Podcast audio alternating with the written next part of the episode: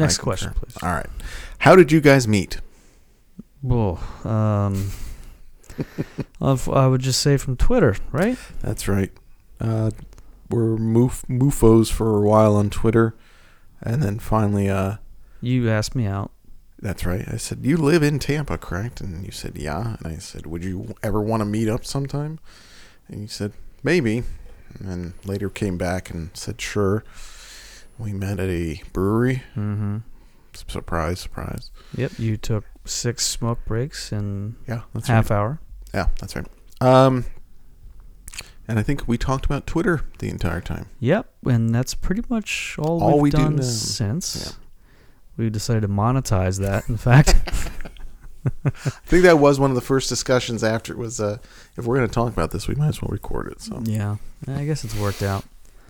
Uh, yeah, for a while there, we just met at places and drank. yeah, Often, in many cases, a lot. yep, Yeah, drank a lot at some of these places because I feel like, especially for you, is you weren't drinking much in general.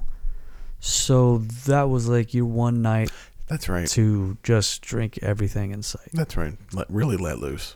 Yeah, I, I, you were more than anyone else would always say, "Let's just have another one," and Yeah. you would do that about three times in Yeah. an evening. Yeah, and then I would eventually spill something, and then it was Yes, like, you spilled.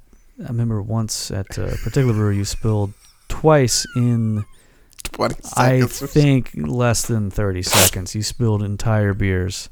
You spilled a beer, got a new one, and then immediately sp- dropped that one right over too.